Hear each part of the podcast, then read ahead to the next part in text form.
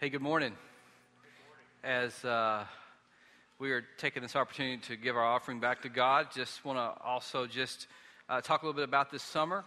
We have had a lot of students here from Christ Church go to church camp and conferences, and last night at about 10 o'clock, we had 245 students, high school students and youth coaches pull out of here in 5 charter buses last night, headed to Holland, Michigan, and they are just about there from the text got a little while ago, and I'm guessing with 12 to 13 hours in that bus, they smell good in there. So a couple interesting things, though, I saw last night. You saw some parents hugging their child and crying and sobbing and walking away and trying to wipe the tears away as they walk out. I saw other parents skipping as they were going to the car.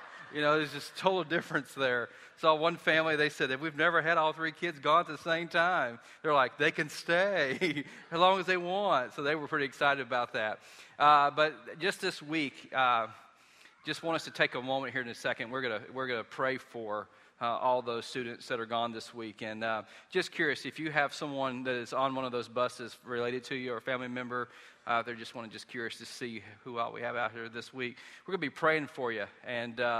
And let's just take a moment, though, also just to remember that not all students got to go this week. So praying that maybe they're not with all their youth group this week that normally are getting to be a part of the student ministry here, that God speaks to them this week as well. We're going to be praying for them also.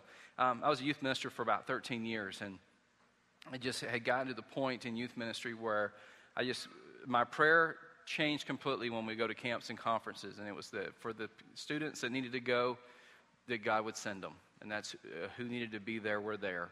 And that the sermons that were being preached and the music that was being sung would speak to each student in a powerful way. And just for our youth coaches to be able just to invest and recognize who needed someone just to talk to and be able to relate to them. And that's been my prayer for the past 3 or 4 weeks as this group has been preparing to leave to go to Holland, Michigan for MOVE conference. When they left last night, just seeing different students coming on the bus. And everybody has a story, and everybody has a journey, and just pray for that. So let's take a moment before we get going in the message this morning. Let's just pray for our students that are there, and also those that may not be able to have gone this week. But let's just take a moment just to pray for them. God, again, we thank you for our Savior. And God, as we have 5 charter buses of students and sponsors arriving here just within the next hour to the campus at Holland, Michigan. God, just pray for those students and those youth coaches that are there. God, just for the students that they get away from all the distractions of the week and just focus on hearing your teaching. And God, whether it's the first time they've ever heard your name being preached because they were there because a friend invited them, or there's someone that's just been struggling with who you are, I just pray that you're revealed to them this week. And God, for some of our students who have been faithful every day in their walk with you, just pray that this is a time of encouragement for them and just to be able to deepen in their love and devotion for you. God, for our youth coaches, just give them the wisdom to recognize what's going on with the students there, to be able to speak truth to them. God, just pray that you put Scripture on their heart, that they can give to the students when they're talking about maybe issues that are going on in their lives. And God, we do have students that weren't able to go this week, and God, I'm just praying for them this week as well, that you speak to them, even though that they know that a lot of their friends are maybe off at a conference and they couldn't be there. God, just speak to them this week. Let them also have a renewed joy of you, and that you just lead them to where you want them to go as well. Again, we thank you for our Savior, and we thank you for this time together. In Christ's name I pray, amen. This morning, as we continue on in the sermon series, Building Hope, and this morning we're talking about submission brings healing, I just ask that you go ahead and open your Bible to First Peter chapter 2, verse 11. So if you have your Bible or if you have an app on your phone that you like to look at Scripture, I just ask that you go ahead and go to that now. First Peter chapter 2, starting with verse 11. As we start this off, just to be reminded of a couple things in the book of First Peter. Peter wrote this letter as an encouragement. It was kind of a pastoral letter. He's encouraging and just letting the Christians that he's writing to, just for them to remember that even though that they are going through trials and they can be easily discouraged of all the hardships that they're going through, that their suffering and their loyalty is for the sake of Christ. And even though that things on this earth that they're going through are hard, eternity is coming for them. And it's just a great reminder of that for them. And even though that they are in the midst of a lot of discouragements, that they can find joy through Christ. So as we read this letter, continue reading this letter today, just be thinking about that. Also, Christians of that day, they stuck out.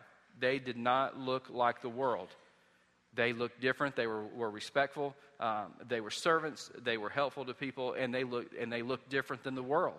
And Peter's going to talk about that in a moment. I don't know about you. I don't know if you ever stuck out in a crowd. As we say back home in the South, you know, it says, well, they stuck out like a sore thumb.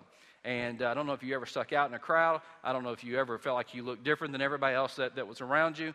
My grandma, my mom's mom, was born and raised in Germany. And my grandpa met her during World War II over in Germany, and they began to date, and they later married, and she moved to the United States. And even though she could speak English very well, she had a thick German accent. And the thing I always thought was funny is that people would tell, living in the South, living in Louisiana, people would walk up to her and say, "You got an accent," which I always thought that was funny that they were telling my grandma that she had an accent because they did too. They just didn't recognize it, whatever. But when we go to the grocery store with her or anything, when she would talk, even though she'd been in the States for a number of years, she still had an accent. And they'd say, "You're not from around here, are you?" Well, you're quick, And so they, but she stood out sometimes. When she got aggravated with my grandpa, the accent got a little thicker at times. That was my job was not to have the accent come at me. I would try to diffuse that to Pawpaw. So that's the way that worked. So, but she stood out. When I was in college at Louisiana Tech, my parents didn't take me to college. When I graduated high school, I went there myself, and so part of my junior year, my transmission went out in my truck. And I called my parents and I said, "Hey, the transmission went out in my truck." My dad was a mechanic, had a mechanic shop, and he said, me and one of his friends just said, "We'll get a trailer and we'll come up here tomorrow and we'll get your truck. We'll take it back here to fix it and we'll bring it back to you." So, okay. So he said, "We'll just call you when we get close to the campus." This was back before the days of cell phones. So they called it at a convenience store, and I just told them we're on campus of where it was. And I said, "Be sure to watch all the signs and know where you're going." So as I was walking out out of the dorm going to the out to the parking lot where the truck was, I had some friends out there in the parking lot, and they said, "What are you doing?" I said, "Well, my dad and his friends are coming to get my truck, and I'm just going to walk out here and wait for them and also see what they do." And they said, "What do you mean what they do?" And I said, "Well, it's the first time Dave's ever been on the campus. He's going to do something. I'm telling you that right now." So they're driving down the main part of Tech campus called Tech Drive, and every campus has international students from other countries that come. And every campus on colleges has pedestrian crossings, right? And so I see about 25 or 30 international students walking across this pedestrian crossing. And all of a sudden, I hear horns blowing, and I hear the international students yelling. I hear two men in a pickup truck yelling at the international students to get out of the way, because my dad and his friend drove right through the pedestrian crossing and took out about 25 international students right there on the spot. We almost had a crisis right there on campus. So they finally pulled into the campus there, or to the dorm parking lot, and Daddy gets out of the truck, and he's like, "What are they doing walking across the road?"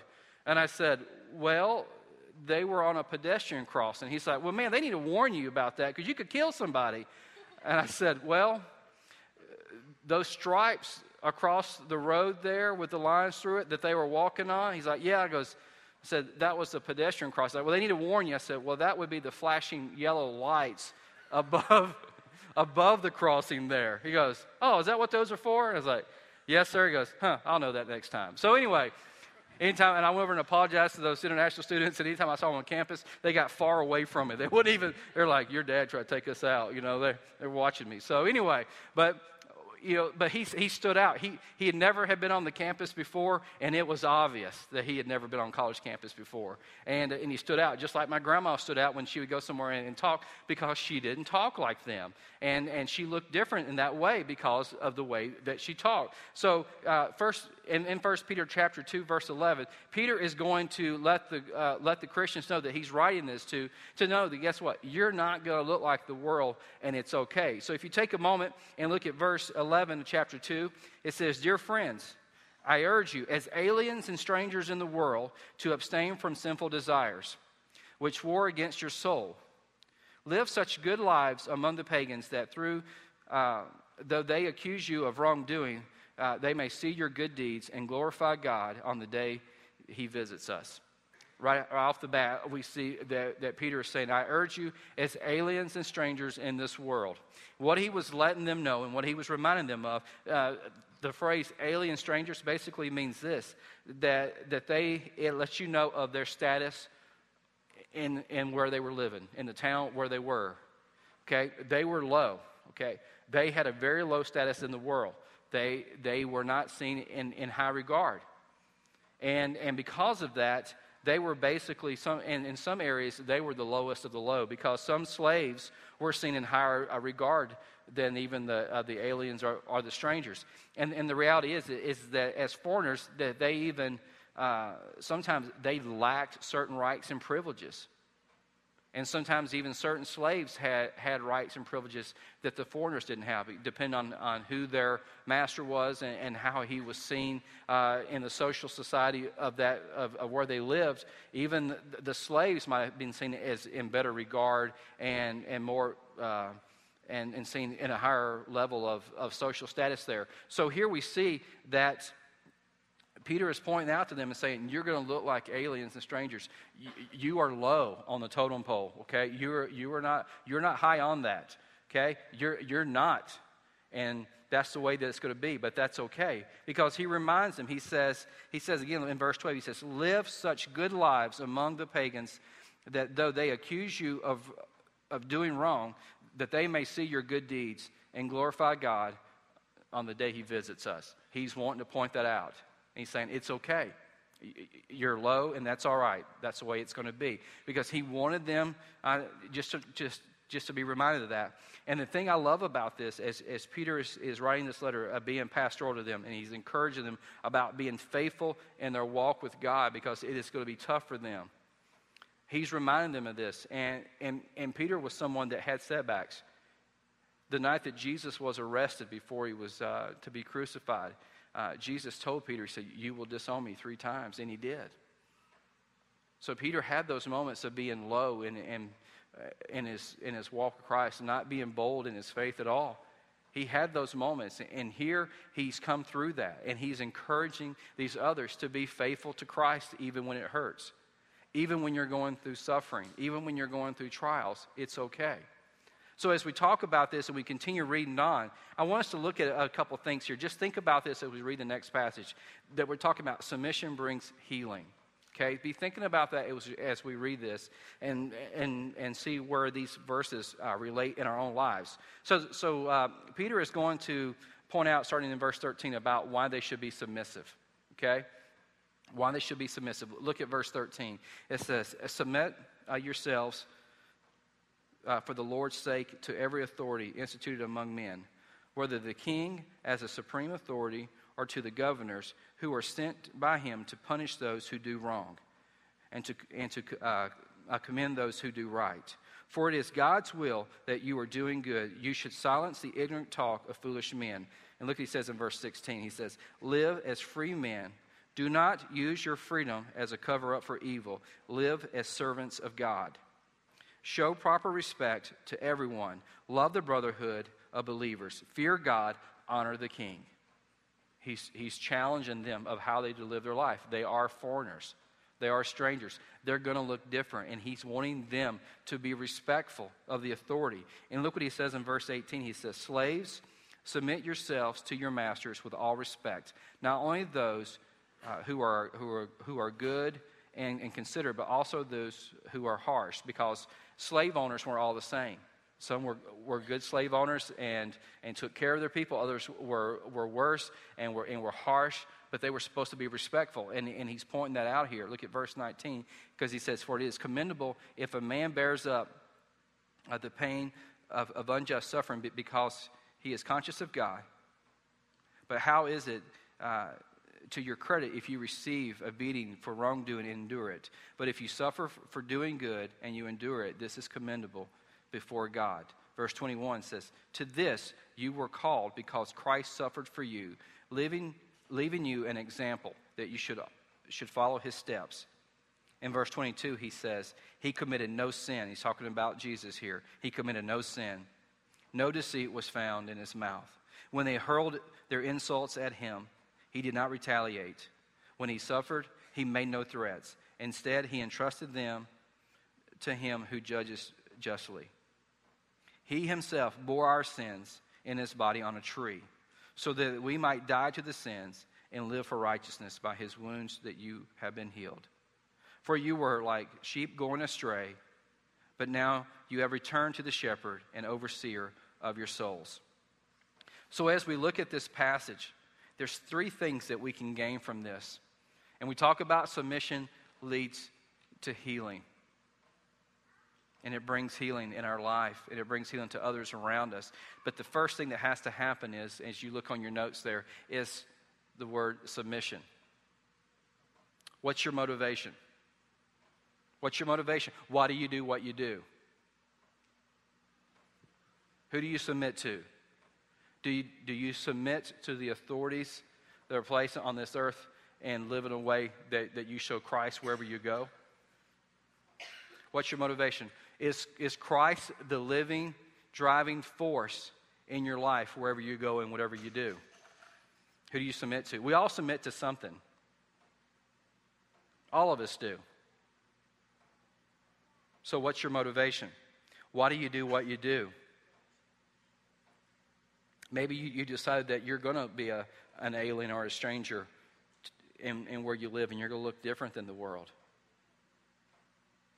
And Peter is challenging us that when we do that, we do that for the sake of showing Christ, not for the sake of making others feel small, or not for the sake of building us up, but for showing Christ. So what's your motivation? Why do you do what you do? What's your driving force? That's the first thing here that we see, because Peter is challenging them that you be submissive to the authorities. And he's pointing out to the slaves and say, you be respectful and considerate even when it hurts. Even when it hurts. You show them Jesus when they have no right to ever see who Jesus is by the world standards, but you show them Christ. And sometimes it's going to be painful, and sometimes it's going to hurt, but this earth is temporary. But eternity with him will be far greater than anything that we ever have to deal with on earth, and worth it every single time. So the first question for us when we look at this passage is submission. What's your motivation? What's your motivation? Do you forgive because you know it's what God wants you to do, is to forgive others?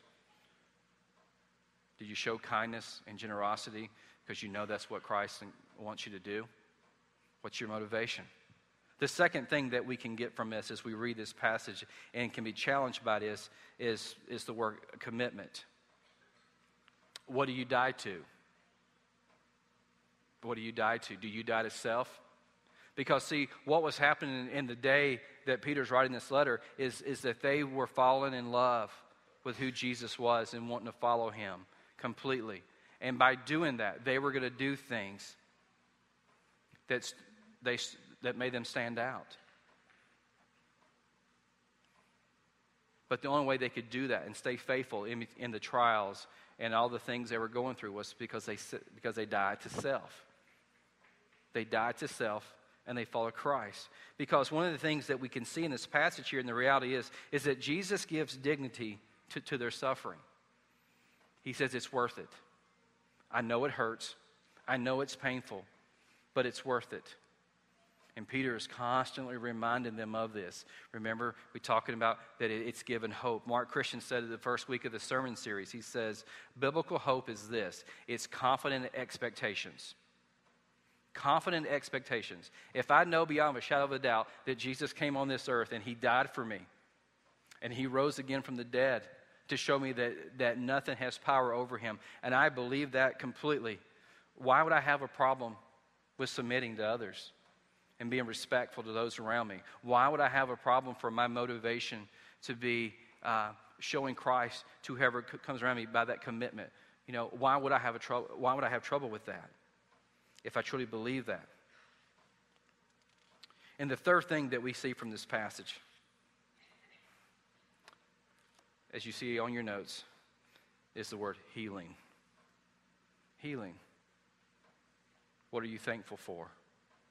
It's the question I want you to think right now. If you are a believer in Christ and you've given your life to Christ, what are you thankful for? Because Peter is being, not only is he being encouraging, he's reminding them of some things. You know, he's reminding them, as it says in verse 21, it says, "To this you were called because Christ suffered for you, leaving you an example that you should follow in his steps." In verse 22, he says, "He committed no sin and no deceit was found in his mouth." In verse 23, it says, "When they hurled their insults at him, he did not retaliate. When he suffered, he made no threats. Instead, he entrusted himself to him who judges justly. He bore our sins in his body on a tree so that we might die to sins and live for righteousness. By his wounds, you have been healed." We've been healed. When we give our life to Christ, we have been healed. And it says, "For you were like sheep going astray, but now you have returned to the shepherd and overseer of your soul." So here's the thing I want us to think about. That when you submit to Christ and you follow him completely, it means you're going to let him be Lord over everything in your life. You're going to do things differently. When you continue, when you submit to him, you're giving him commitment in all areas. And what's going to happen is you're going to have healing. But the part I love about this passage is the healing isn't just for those he's writing the letter to. Healing is also going to happen to the people that are around these Christians that are going to discover Jesus for the first time. And that's powerful, because people are going to be able to start to have hope. And that's why we talk about being submissive to Christ. Brings healing. When we lived in St. James, Missouri, there were a couple things I learned there. It was the first time my wife and I moved there in 1997, and we were there for about 3.5 years, part of a church there. And it was my first time to live out of the South and to live in the Midwest. One of the things I learned, in the South, when you meet somebody for the first time and you see them again on the street or in the store, you act like you've known them forever. You just go up to them and you talk to them. In the Midwest, you don't do that because you scare people. Trust me, it took me a couple years to figure that out. So, you know, I'd meet somebody for the first time, see them again, say, "Hey, how you doing?" They're going, "Do I know you?" Like, "Oh, we met last week." "Oh, okay." So there was just a difference there. And so it was my first time to really kind of feel like, God, where have you taken me to? They don't fry anything around here, and they serve macaroni and stewed tomatoes. What is that? You know, I'm looking at this. Well, what is that? But one of the greatest memories I have of living there in St. James is that got a call from a guy that wanted to come to church and be baptized, and senior minister went and got him, and I've told this story before in our membership class, but this guy came to church, and he had done a lot of bad stuff in his life, and he had a past, and he was coming off of addictions and a lot of issues that he had, and they sat down together for about 4 hours just going through Scripture, and this guy had been up 4 days reading the Bible, and he had discovered that he needed to be baptized and give his life to Jesus, and he was wanting to meet with the preacher and talk about that, and they were going through Scripture, and I could hear them. They were in the office next door to me. I could hear them in there laughing at times. I could hear them in there both crying together at times, but just hearing them going through the Word of Christ, and this guy being encouraged and being challenged and dealing with forgiveness, and dealing with some issues that he had going on, and how he was going to handle some things, and understanding that he does have a past and he has hurt a lot of people, but to be patient and love them unconditionally, and hopefully they'll be able to have moments, in those relationships, even though they're strained, to let there be healing there. So after about 4 hours or so, they went down to the baptistry in the church to be baptized, and in the baptistry there. At the church, it was like a small swimming pool, whenever the person that was baptizing, if it was on Sunday morning, you'd get in there with waders on, and you would get down in there, and they would get in there. It's about 4 feet of water. And so the senior minister stopped by and said, "Hey, we're going down there to the baptistry. Do you want to come with us?" I said, "Absolutely." So I went down there, and was standing there up at the top of the baptistry, and I'm looking down, and the guy gets in the water, and the senior minister's there with him, and he's getting to the moment where he puts his hand over his nose there, and his hand here to lower him under water, and say, "I baptize you in the name of the Father and the Son and the Holy Spirit for the forgiveness of your sins and the indwelling of the Holy Spirit." And as he's saying this, this guy pushes away from the senior minister, and his head just begins to bob in the water. So he just says it again, "I baptize you in the name of Jesus Christ for the forgiveness of your sins." And he takes his hand and he pushes that guy on top of the head, and the guy goes down to the bottom of the baptistry and just lays down there flat. And he stays down there on the bottom of the baptistry. That was probably only about 15 seconds. I'm looking down the baptistry and thinking, I've never seen anybody die in the baptistry before. The senior minister looks up at me, and I'm like, "Man, I got nothing, Good luck." And the guy, and we're watching this guy, and he stays down there for probably about 15 seconds or so. And when he comes out of the water, he is celebrating. And he looked at the senior minister, and he said, "There is so much bad stuff I have done in my life. I wanted to make sure that it all was washed away." And that's healing. That's healing. Amen. Absolutely. He got it. He got it, and he did not, probably 3 days before that, he had never been in church, but he just got a Bible and he started reading it. And he realized that he needed Jesus, and he needed that healing, and he got it. Maybe sometimes even better than I understand it at times. But to watch him come out of that water, and at that moment, he was free. And he began to tell others about who Jesus was.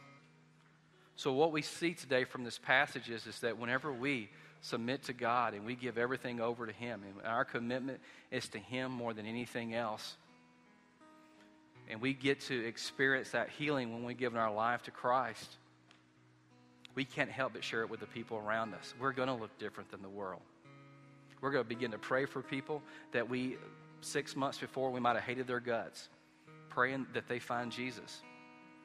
We're beginning to have concern and compassion for people that it doesn't make sense of why we care for them now. It's because we want them to have that healing. And it's okay if we look different than the world. It's okay if it doesn't make sense and we look like foreigners in a land. It's okay because it's worth it. Because when we submit to God completely, it brings healing in our lives, and we get to share that healing with others, and they get to experience heaven also and get to see that. We're about to take a moment to pray together, and we're going to sing songs together, just sing some more praises to Him. And I love how Mel told the story about the lady that found healing as well. What peace that she must have gotten for the first time, that she had sought everything else, but finally found that peace. And that's the peace that we have when we give our life to Christ. So this morning as we sing together, I just pray, going to pray for you and just challenge you. Are you submissive? What's your motivation, and have you experienced the healing? If you have experienced the healing, who are you showing that? Who are you showing that to so they can experience that healing? Just be thinking about that. Will you stand with me, please, and let's pray together. God, I thank you for loving us. I thank you for our Savior. I thank you for this opportunity just to open up your word and just to be challenged by your word. God, I just pray that we're bold in our faith for you, and that we live our lives in a way that it might not make sense to everyone around us, but they see you through our actions. And that our motivation is nothing more than to show them who you are, not to bring personal gain upon ourselves, but to show you. I thank you for loving us. I'm thankful for the cross. Thankful that you took our sins and you bore them on that tree. In Christ's name I pray. Amen.